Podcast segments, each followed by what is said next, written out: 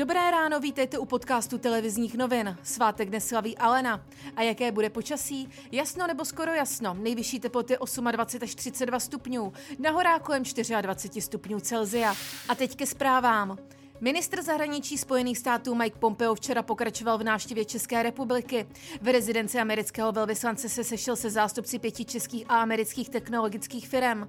Setkal se také s premiérem Babišem a zavítal na Pražský hrad za prezidentem. Dnes ráno odlétá do Slovenska.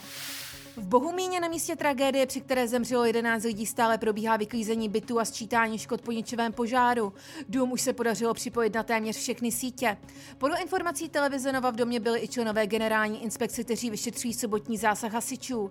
Dnes by měl požářiště proskoumat krajský požární vyšetřovatel.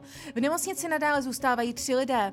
Více mluvčí fakultní nemocnice v Ostravě Petra Petlachová. Jejich stav je stabilizovaný, nicméně jeden z pacientů je stále připojen na umělou plicní ventilaci. Speed Marathon, to je název nejen republikové, ale i celoevropské policejní akce. Proběhne už zítra a policejní hlídky se budou zaměřovat hlavně na dodržování povolené rychlosti. Lokality vybrali nejen policisté, ale také veřejnost. Při minulé bezpečnostní akci, která se uskutečnila loni, policie zkontrolovala na 7,5 tisíce aut a zjistila na 3200 přestupků. Češi mohou od soboty létat do Tuniska. Letecký dopravce Smartwings bude vypravovat celkem 13 čarterových letů týdně, 12 z Prahy a jeden z Brna. Tunisko je na českém seznamu bezpečných zemí od 3. srpna. Přístaviště v libanonském Bejrutu, kterým minulý týden otřásla mohutná exploze, začíná znovu částečně fungovat.